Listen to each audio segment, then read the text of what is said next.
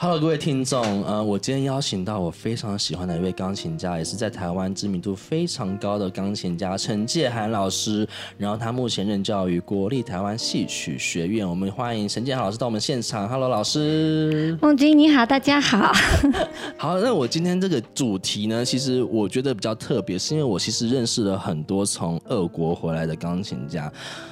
但是我觉得就是老师应该算是第一位我认识，就是从美国之后去俄国的。嗯然后我觉得，呃，今天想要跟老师聊聊，就是说，因为我觉得俄国回来的钢琴家都有一种神秘感。那我觉得可能很多大家都可以分享德国、法国、美嗯国，可是我发现真的常常就是俄国的资讯比较少。老师，你有没有觉得？我觉得，我你也觉觉得，得？嗯，嗯，每个人去俄国，他看到的人都不一样，是。所以他会说他学到的东西，或是他看到的世界都不大一样，哦都是他们每个教授，或者是像我，我没有住宿舍，我是住在家里，嗯所以我的生活方式就会和一般的学生可能也不太一样，我看到的世界就会跟哦，是是是是对是对对，您是从茱莉亚音乐学院毕业之后去俄国的嘛？对那为什么那时候茱莉亚毕业之后还会想要去俄国读书呢？其实也是因缘际会，因为 我我原本就是想说，在美国像我这种亚洲人会弹琴、会讲中文的很多，是那我就想说，我年纪那么轻，我想多学一个语言，是然后我想要让我自己有多一些曲目，是，所以呢，我那时候刚好参加了一个布拉格的，在呃茱莉亚有一个海报，他说 “Book Prague International 什么 Piano Master Classes” 之类的，嗯嗯嗯然后我就报名参加了。结果里面有一位俄罗斯教授，他是不会说英文，但是他知道听了我的演奏之后，他就告诉他的助教说：“诶，哎这位学生如果他有兴趣啊要到俄罗斯深造的话，你可以帮他办 visa，、你可以哦帮他找那个什么住宿这样子。嗯所以我就是、呃、一步一步的，刚好我也毕业，茱莉亚毕业，然后在那个纽约工作了一下，我就很想要继续深造，嗯我就一个人过去了。一个人过去了。嗯，那你那个时候是有考上学校才过去的吗？还是就直接先过去再说了？就先过去再说了。哈，对，其实我是一开始因为语言的关系嘛，所以是我是先念了预，他们叫做预科，预科对，就是先让你能够生存吧，你要看得懂一些些俄文字，不然你上课非常辛苦。所以老师那时候有先先学俄文哦。我在去俄国之前是没有学过俄文的，我只有英文的底子。哎、我觉得现在家长啊都要学习季航老师的那个勇气，去了再说。因为很多时候啊，就是这个没准备好，那个没准备好，这个感觉也没有到很好，就不敢去，嗯然后你就永远不会去了。对啊，可是有时候我也觉得我是不是有点点太冲冲动动了？吗？对，因为你至少老要师什先么知星道座的？母羊座，哎、有哎、哎、母羊座都超冲动。好，老师继 续。所以我我做任何事有时候我都没有什么规划，我就是、嗯哦，好像现在来了这个邀请，我一定会说我没问题。可是我也没有去想到，我说我去了那边我要跟谁学，我也没有想到我去了那边我的住宿，然后我的室友是谁，或就者是去了，就去了，就真的就去了。我也不晓得帮我介绍的这个人他到底是会不会把我卖掉，我也不知道。然后我就是毅然决然的去了，甚至我到了那个外办那边的外办小姐还说：“哦，你知道吗？我们这边有很多光头党哦，专门是欺负亚洲人，你要来吗？”她还打电话给我父母：“你女儿在我们外办，我们叫她不要来莫斯科，留在美国，她执意要来。”我说：“爸，我真的蛮想试试看的。”哇，好有趣哦。，对我就是不晓得为什么就会被他们那种老老的气氛吸引。他们那时候学校都还没有翻新，嗯所以等于说就像真的像鬼屋一样， 很很老旧。可是我不晓得，因为我虽然说在纽约已经很习惯。是那种呃先进的建筑，可是我到了那种老老的，我嗯反而觉得鬼我屋鬼屋，反而嗯觉得跟那些大师很亲近，什么拉赫曼尼诺夫都是他们曾经曾就经想象他们是鬼 吗？一种鬼真的一有种些有些，而且俄罗斯人大概有些老老的人常常会半夜在厕所那边徘徊，我真的就是觉得哇，快就贵，还是 被吓到。所以老师，你去俄国第一年就入学了吗？还是我去俄国没有，我一开始当然是预科，然后他们会要你去考试，因预为科是什么？预科预是什么科就是类似有有有几本。教材是专门写中国人什么什么打啊洛嘎布拉西，就是要通往俄罗斯的道路，所以那一本里面就会有把简单的一些文法，哦，所以跟音乐没关系的。呃，但是会会有带到，会有一些教材是会带到、呃你现在几年级啊，或者你呃你的老师是谁，类似这样的对话。啊、嗯对就是让你预科要念多久才能进到大学？就是进到研一究所？年，哦，一一年要年读满一年，对，而且一年之后其实他也不会让你直接念研究所，他要看你的一些语言能力或者是你的专业技术有没有到达他们的这个资格。像之前就像我带了茱莉亚的文凭嘛，嗯他们居然说这是一个 Julia School，它是一个学校，它不是大学，所以哦它等于它他们也不知道我到底能不能够胜任他们的这个硕士，再加上我的这些考试，嗯，呃，什么什么，不只是钢琴专业，还有什么音乐史啊，啊，对是对对，哦他们的二用俄文考吗？对都、哦都基本上都还是要要好难考试哦嗯，所以你就预科你念了一年，对你就进去了，呃，一年之后，其实我是认识了我的先生，所以我在这么快就认识先生了，其实我他就是算是一个 sweet mate，你不知道，是哦，呃，好对，浪漫的故事。哎我觉得我今天不要讲别的故事，我就听这个就够 了。所以我才说你要知道说，呃，你介绍你的人谁，我也搞不太清楚，所以我一下飞机之后，我就认识了我的这位 sweet mate，啊 是哦，嗯，对，然后我介帮我打理所有这个什那么你什有么。守护天使很好啊我。也不晓得，说不定不是天使，你也不知道，对不对？ 我我就是完完全那个女孩就走了，就剩下这位男男士。然后哦呢，他就开始说：“哎，我们去吃什么水饺吧。”然后就就是他常为什么常会认识你？他也是经由这位女接士待员，接待员对认识到认识你，到我，接待员可能有要找房子的时候问过这位朋友，然后是由他来找房子的。他为什么他要帮忙找房子？我也不晓得，他就是很热心的一个人吧。他是不是先偷看你的档案了，知道说是谁要来？后来我发，现他应该是 知道，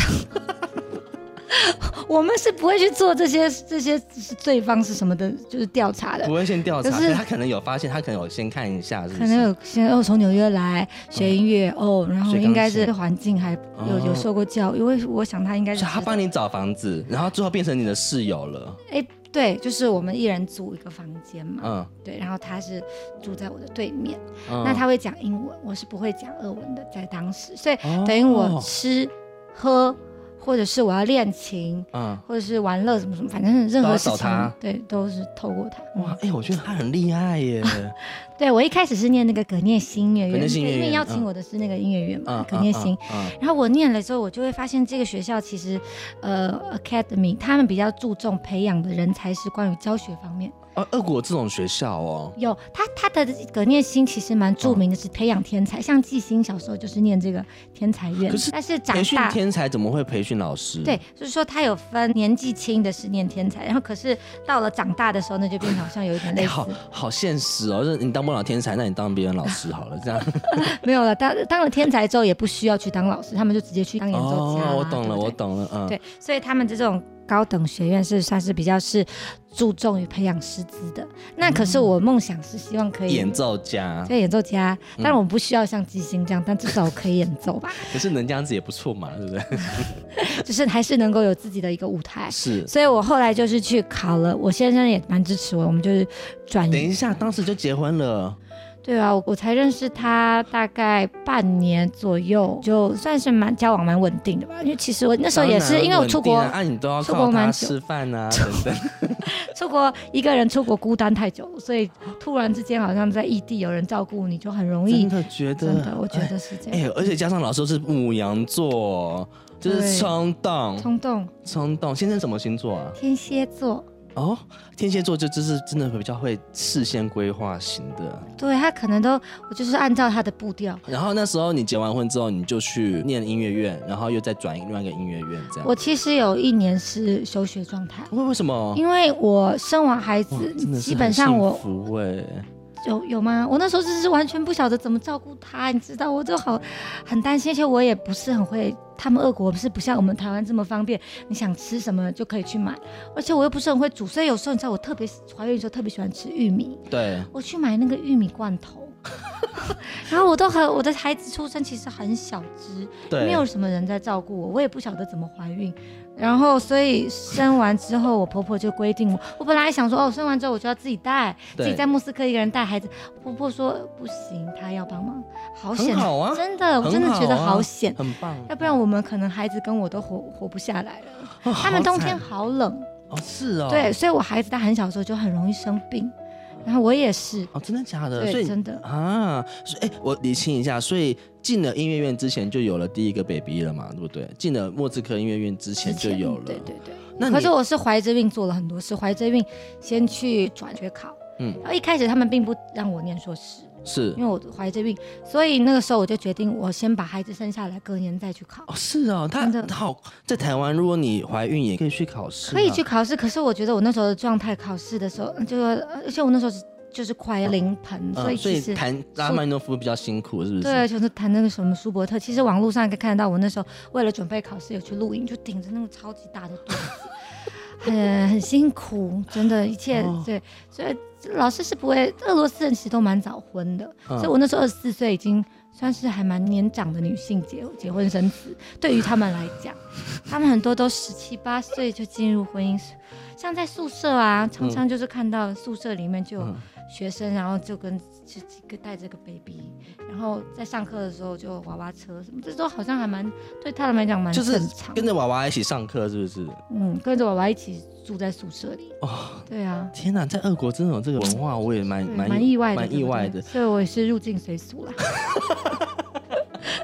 所以老师，你进了俄罗斯之后，然后就要边带小孩子，然后边读书吗？真的，而且我们的家那时候因为婆婆照顾我，她是在伊万诺瓦那个城市，就等离于多远？哦很远。我我那时候要每天坐火车，晚上坐，早上到，要坐八个小时。他们火车是蒸汽火车还是煤煤炭火车，很慢，所以我就是等于说我就。一边路上还要挤奶，然后呢，隔天之后就直接去学校。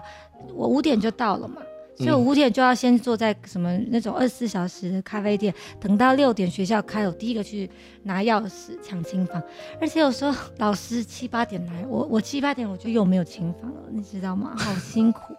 冬天那真的很很可难呢、欸怕然后上完课之后又要坐火车回到乡啊，下。先生没有办法载您，是不是？对他那时候，他其实工作状况也还没有现在很那么稳稳定定，啊嗯所以我我完。全天哪不晓得我是嫁给谁。所以你在俄国这样子，就是每天火车八小时来回，这样过了几年？大概等到他大概也有一一两年，两一两是这样的年生活对这样的生活。哇，诶，去俄国念书真的蛮辛苦的耶。对呀、而且后来我儿子比较大一点之后，他上幼稚园，比如说他就在伊万诺瓦念书，然后我就对在莫斯科跟我先生一起，他也是工作，他也有在学那个作对曲，对，嗯那我们的家离莫斯科市中心很远，等于我每天要先搭呃公车，然后再搭捷运，然后还要走路才可以到学校，再花上去。有时候如果那部分堵车的话，是一个小时，再加上搭捷运就两个小时要回去学校，再两个小时回到家，很辛苦。所以我每次都是，而且冬天我回到家大概晚上十二点，我都告诉自己，啊，反正大不了就是死掉嘛。那我都不怕死了，我还怕什么呢？我就这样一步一步的，好冷。然后晚上还有很多流浪汉，你知道吗？真是超级恐怖。 我有一次那时候我怀老嗯二，对，，老师你是所以我你是你是我念生了三个博士嘛你是博士的时候怀老二的吗？我好像是硕士怀老二，硕士怀老二。对，嗯所以我又有在休息， 就是一边念书一边完成学业。我觉得你求生欲很旺盛，就是你只有在那个天气跟那种生活的而且我觉得困难的是，你的父母都不在。现在对你知道，婆婆跟先生是其实是不会支持你追求梦想的，因为他会觉得你都当了妈妈，你还在那边天天在那边抢琴房啊，在天天那边 想要演出，那是怎么一回事，对不对？所以他们真的会比较，就是嗯，对啊，当然啦、他说你要做家事啊，我儿子回来你就要煮饭给他吃，对不对？你应该要帮他洗衣服，他还甚至说衣服应该要你烫，他认为他上班的衣服那么皱，所以其实我最后为什么决定要回台湾，因为我觉得如果我是学了这么多，我也很希望可以去参加什么肖邦大赛，对不对？ 对可是我每怀一胎，我刚好都是在那个那个时间点就要生孩子，然后光生孩子还有学业，我真的都是没有精力体力，而且还要跟婆婆。就是大战一下。大战，跟先生大战可，是他们可都是是同一个党，没有人愿意支持我。有时候我真的很陷入忧郁，就是说被他这样子冷嘲热讽，对不对？他们不晓得对我来讲这个学位那么重要，对我来哦讲，我想要学俄罗斯曲目，这是这一点是多么重要。是对，当然他们现在是非常支持我，因为那他们看到我做了一些成绩，嗯就是对于他们来讲说，哎，你可以站到舞台，这也不是大家都能够做到了，对你可以。对对所以反而是给我比较多的祝福。但是嗯其实，在刚开始的时候，哦，我需要这么辛苦吗？但是我从来不会把这些事当做是辛苦，我很开心。我说我可以。就算生了孩哦子，我还是可以做一个学生，还是可以学习，所以我特别珍惜上课跟老师上课的哎、机会。真的有哎、因为有些学生真的就是可能，嗯、他们就只要照顾好自己就好了，然后他们只要管的事情是我有没有练琴，跟我有没有照顾好自己，基本上我觉得，啊、他们还会说压力大，不会，我后来能够参加考试，我能够展现自己的机会，我都觉得好高兴。是哦，对，啊，我每一次考试，我都会很努力的准备。嗯，然后我已经除了学生身份之外，我又母是亲。母亲，又是太太，又是媳妇，媳妇哦，真的，嗯，老师，那你回来台湾之后，那就是变成说你跟先生就是要两两地隔开这样，嗯那这样子也是哦对。刚开始我也婆好婆不辛会苦。，婆婆会 OK 哦，婆婆当然，婆婆其实还蛮 OK 的吧，因为我现在在这边，我等于说是有自己的一些些嗯事业啦事业事有自己的收入，收入，嗯，对，所以那你还要寄钱回去给他们吗？不需要，应该我那个房子，那个俄罗斯那房子是我们买的啊、所以其实我们还要再付他。他们对俄国人来讲，要买房子是很很不可思议的事哦，情。是，可是你们怎么买得起那边的房子？其实俄罗斯房子就郊区也不会说很贵，哦跟台湾比起来，当然是我父母帮忙我，哦，所以他这其实这也是一件好事，让我们有一种成家立业的安定是感。是是是是，哎、所以那个房子就是坐车嗯坐要车两个小时的嗯部分，嗯嗯，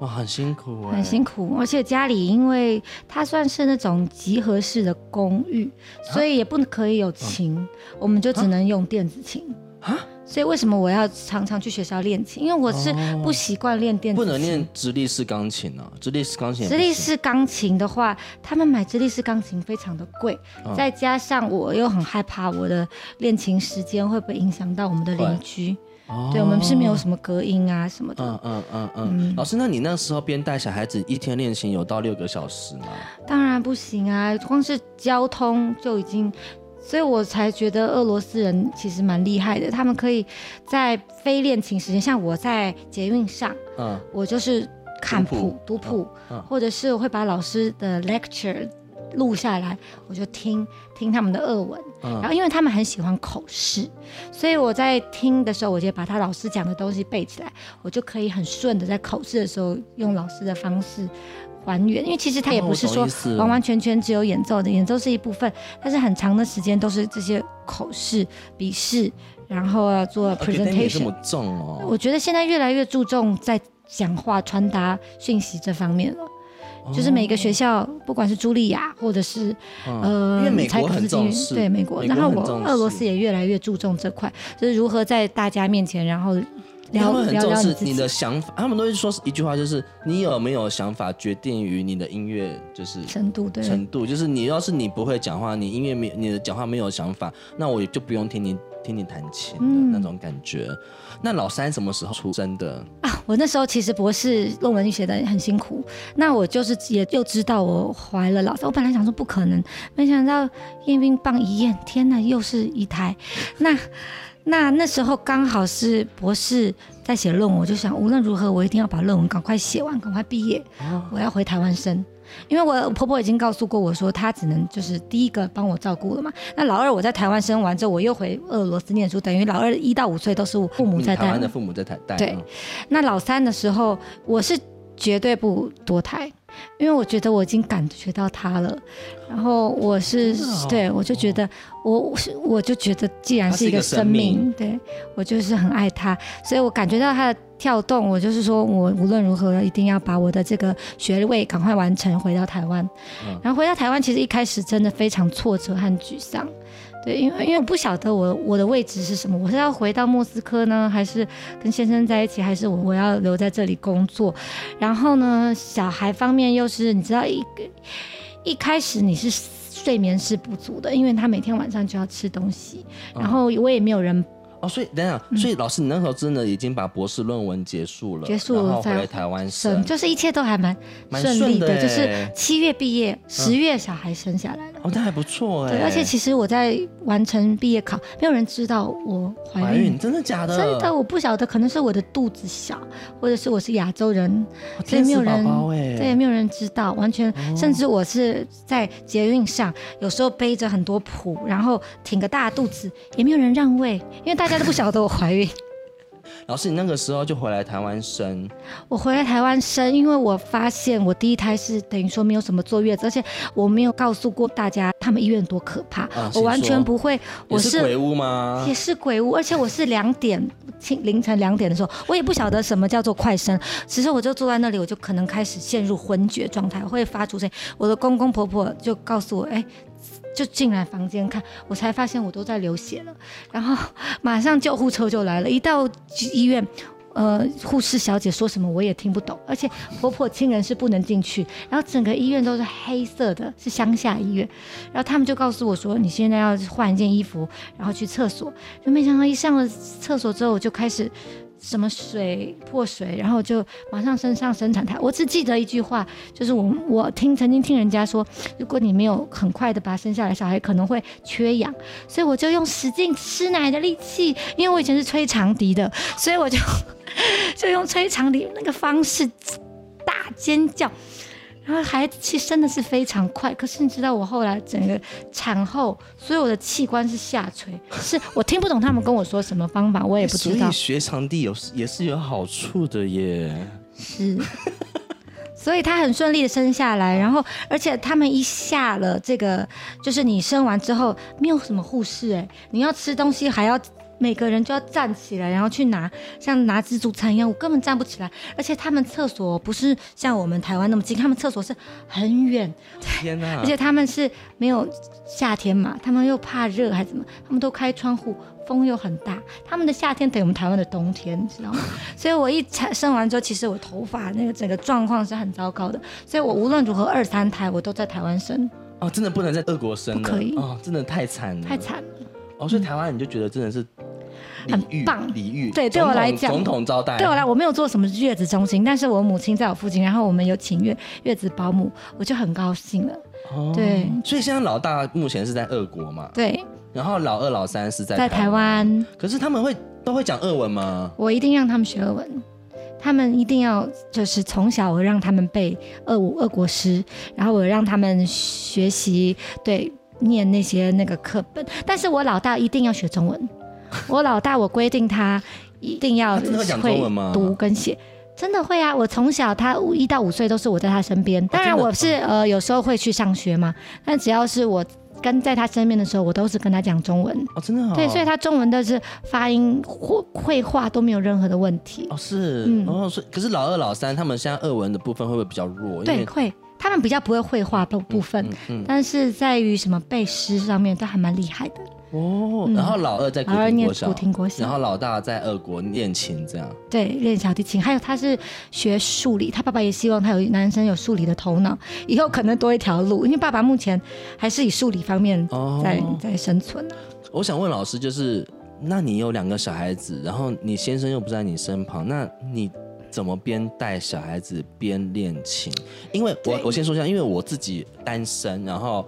我其实我回到家教完琴，我回到家我就很累了。我想象不到，我如果还有两个小孩子，然后我还要开老师的那个全套夜曲音乐 会，我告诉你，我真的不要闹哎、所以其实我带小孩的时候，我是把他们当做是我的呃学生或是我的老师。我在学的曲目，我叫他们跟我一起学。所以平常我就陪着他们练，我也自己也可以练。然后他们看到的东西很世界很单纯，所以我很喜欢跟孩子，就是跟因为都是学音乐，毕竟我还我让我的孩子学音乐，变得我们的关系更紧更紧密了。哦那你说到，其实异国婚姻真的非常辛苦，我是真的觉得大家要步入婚姻。之前都要想清楚，然后要步入异国婚姻就更需要勇气，因为到目前为止，我都还是觉得现在是好比较都十一年了，第十二要进入第十二年了，才慢慢越来越了解对方。那前面十年我都觉得都是在磨合，尤其是我们的环境一直在变动，我们都是生活都一直不断的在有各式各样的挑战。对，刚开始，然后后来第一个孩子、第二个孩子、第三个孩子，然后又要开始忙着要养孩子、要工作，然后后来又决定决定两个人要分开，所以一开始我也是会，其实会很怀疑，说，嗯、呃，担心担心先生一个人会不会有什么之类的。那怎么办？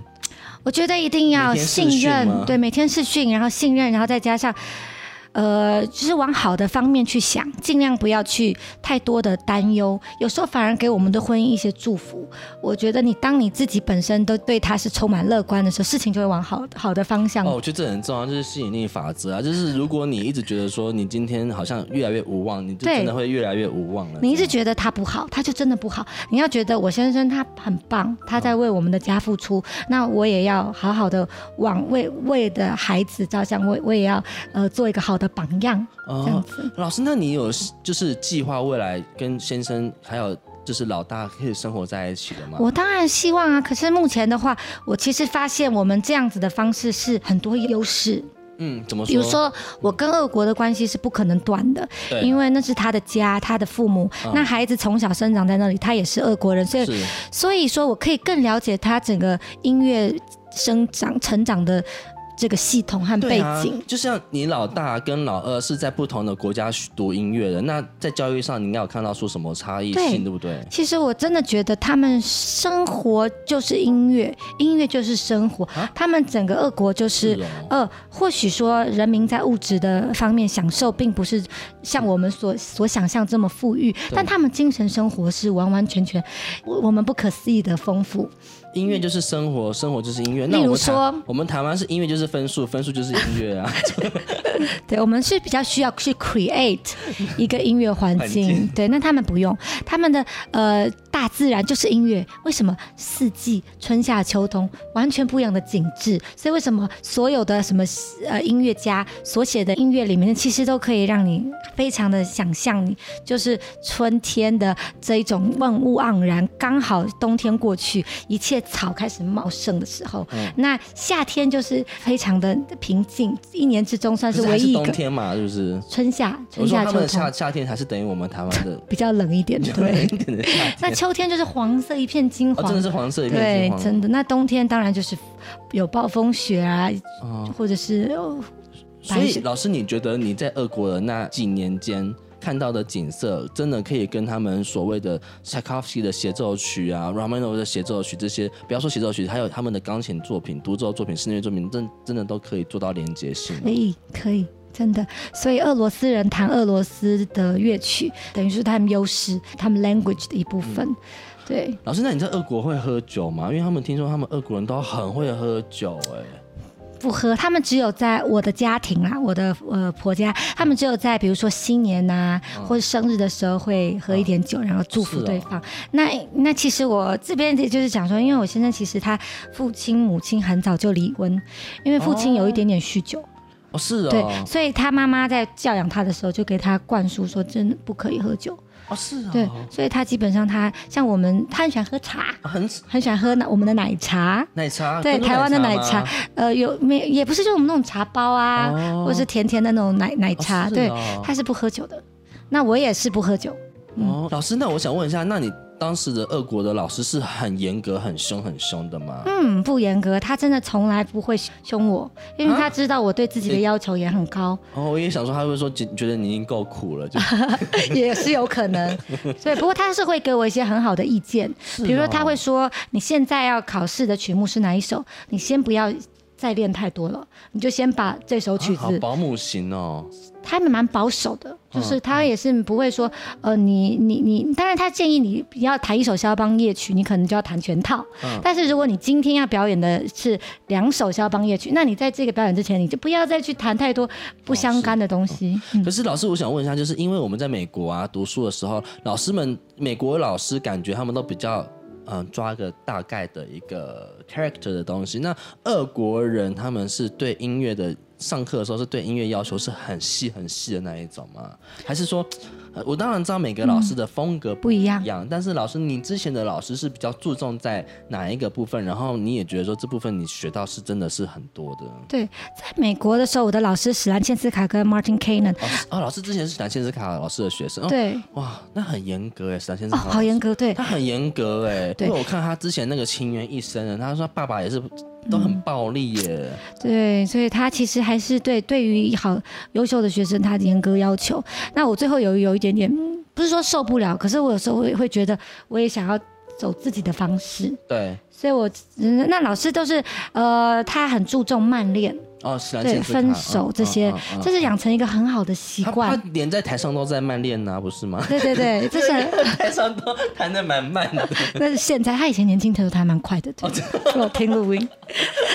他很注重慢工，然后他非常注重谱上的每个记号，蛮谨哦慎，很谨慎，很对，嗯很谨慎。那嗯，他很喜欢我弹俄罗斯的作品，啊，为什么？我不知道，因为他其实他最擅长的是应该算是浪漫派肖邦是对。小但胖他觉得我们那个 musician pianist 应该要 looking forward，就是你现在要学的是比较现代的，而往前走。嗯，对嗯你应该是要学，而且你又已经在俄国了 Contemporary music， ，contemporary，嗯对嗯你不要嗯害怕，你要往前走。啊那 Mar- Martin Kanan 的话，他非常注重的就是我的节奏，而且他很希望我快，嗯他很希啊哦 望我 faster faster，对，所以他们两个就在我的有我听老师你的那个那个 p o c o f i e 第三号协奏曲的录音啊，就是真的是蛮精彩的、啊，真的吗？我很喜欢啊。谢谢。老师请继续，好，就是说，呃，在在这个呃美国的话，我是觉得他们比较呃一堂课，然后呃老两个老师给我的教育方式是完全不一样，一个很慢，可以一个两一一次跟两个老师上课哦、我在茱莉亚其实是 Martin Kanan，但是我哦每个礼拜都会去找史兰茜斯卡，因为哦 Mar 你知道，其实茱莉亚很竞争，哦有时候你会感觉不到那个 warmth，因为他们是非常哦上完课拜拜，嗯比较不会说老师会再跟你有什么其他的更多的交流。那是史兰茜斯卡老师刚好那时保候姆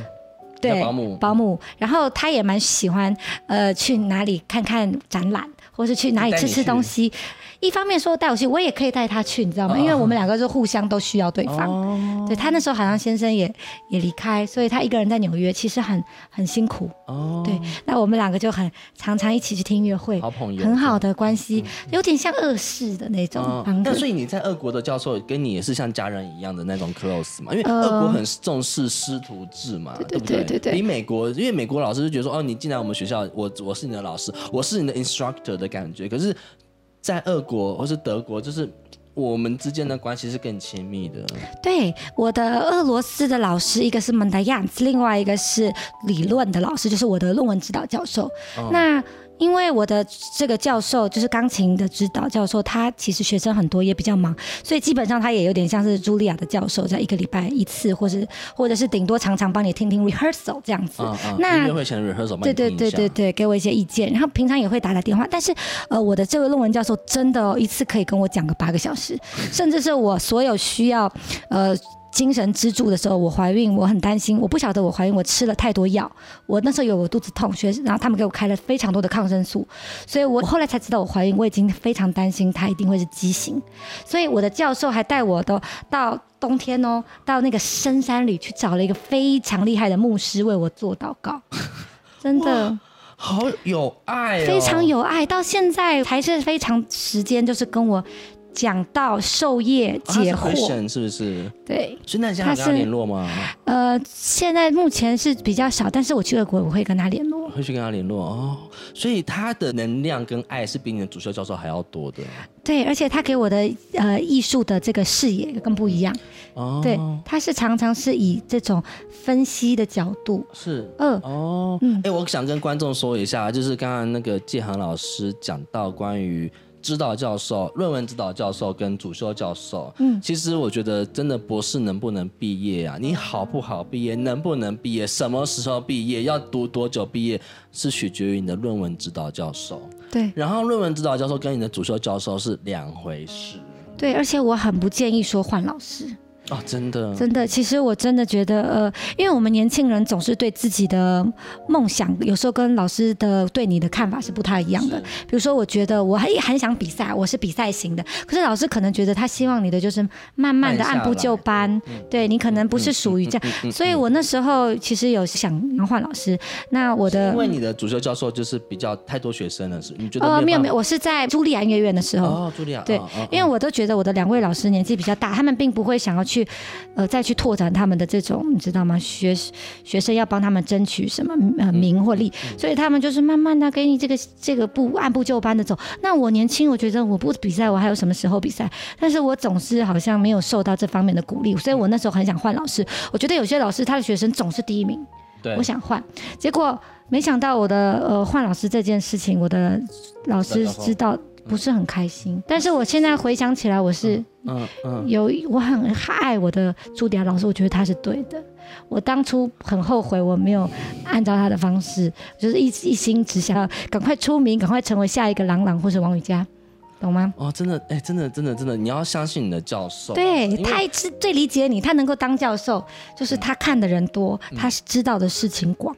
你应该要按部就班听嗯因为着我觉得你能不能当一个比赛选手，能不能成为那样子的一个演奏家，其实每个人的性格是不一样的。嗯而且我觉得，就像老师你现在在看到这么多小孩子的时候，你其实可以看出很多东西，那些东西可能就是他们未来的发展。可是这东西你也不可能直接跟他们讲很清楚而。且其实因为我的老师们，他呃史兰仙斯卡女士，她也没有比过什么大赛，她就是按部就班的走。然后她是告诉我说，就算是比了赛，你也还是要练习，而且有时候你是需要时间去 grow。那你如果你一大赛一旦冠军了之后，大家对你的一那个 expectation 期待，哦就是要是一个艺术家了。是是是，那她觉得我需要的是属于自己的时间，是是，我觉得这很好哎、因嗯为老师很、很少老师会愿意真的是站在学生的角度上去为学生，因为对，就像我去莫斯科音乐院了，我也告诉老师，老师，我想比柴可夫斯基大赛。是然后老师说：“你先从小的开始比吧。” 然后我说：“啊，这样子。”所以他可能他们也知道比赛需要的选手有时候是那一种运动型，或者是我也不知道跑型的长跑型，或者短短跑可是我也觉得，我觉得我可以你可以啊。短跑是不是？对啊，但是怎么就反正就是生了三个吧，大概老师也觉得可是你剩了三个，也证明了你的实力呀、证明了，其实生完三个之后还可以弹，也是一个奇迹。天哪，我觉得今天能访问到老师，听到那么多老师之前在俄国所经历的事情，是我觉得我重新的要，因为我之前就会听老师您的录音啊，你在 YouTube 上面或是脸书上面分享的影片，然后最让我印象深刻就是你可能要带个小孩子，然后在练琴，然后又又要去照顾小孩子，然后又要回来继续练你的肖邦的其前奏。实你不觉得这样小孩很幸福吗？就是他们从小在音乐的环我觉得小孩很幸境，福，但是我们真的是很辛苦。呃，可是我是很开心的方式，我就把他当做是我的学生，我可以分享给，或是当做我的听众。我终于有听众了，你知道吗？我唯一的哦真的听众，所以我都是以一个非常开心说，来今天练好来，你们来听，然后来来来，我们也一起来练大师班这样子，所以等于说他们就是我最好的学生和听众。我所以，我当妈妈的时候，我一点都不觉得会说，哎，他们又学音乐很辛苦，或者是我又要练琴很辛苦，我反而是乐在其中，而且是一石两鸟。哦，真的，哎，所以你现在那个古婷的儿子哦，二，你有会亲自教他钢琴吗？呃，我会，我还是会喜欢陪着他一起聊音乐的事，不是。对我们，我当然他有他的老师，我绝对是尊重他的老师，他的老师。但是平常的话，假如说他一开始音不知道啊，或者是一些记号那种比较 basic 的东西，我会陪伴你他会陪。伴他，对哦，他他他会要你陪他练琴吗？他愿意，他愿意他喜，那他也你蛮们会抢琴练吗 我们会我们会吵架。哎，比如说他说我要做自己，我不要再有任何框架了。我要，但是我会说这边就是有一个休止符。休止符跟框架是没有关系的。 太好笑了！ 谢谢老师今天来我们还原记号跟我们分享那么多故事，也期待之后可以更听到听到更多老师的演奏会，嗯、然后听到老师更多在网络上面的录音跟录音。谢谢老师，谢谢梦君，谢谢大家。本节目场地由日常好事手作干燥花赞助提供。日常好事以别致独到的花艺设计与日常结合，让生活更增添色彩。日常好事提供客制化服务，还有疗愈花艺课程哦。有兴趣的朋友别忘了搜寻脸书及 IG 日常好事手作干燥花。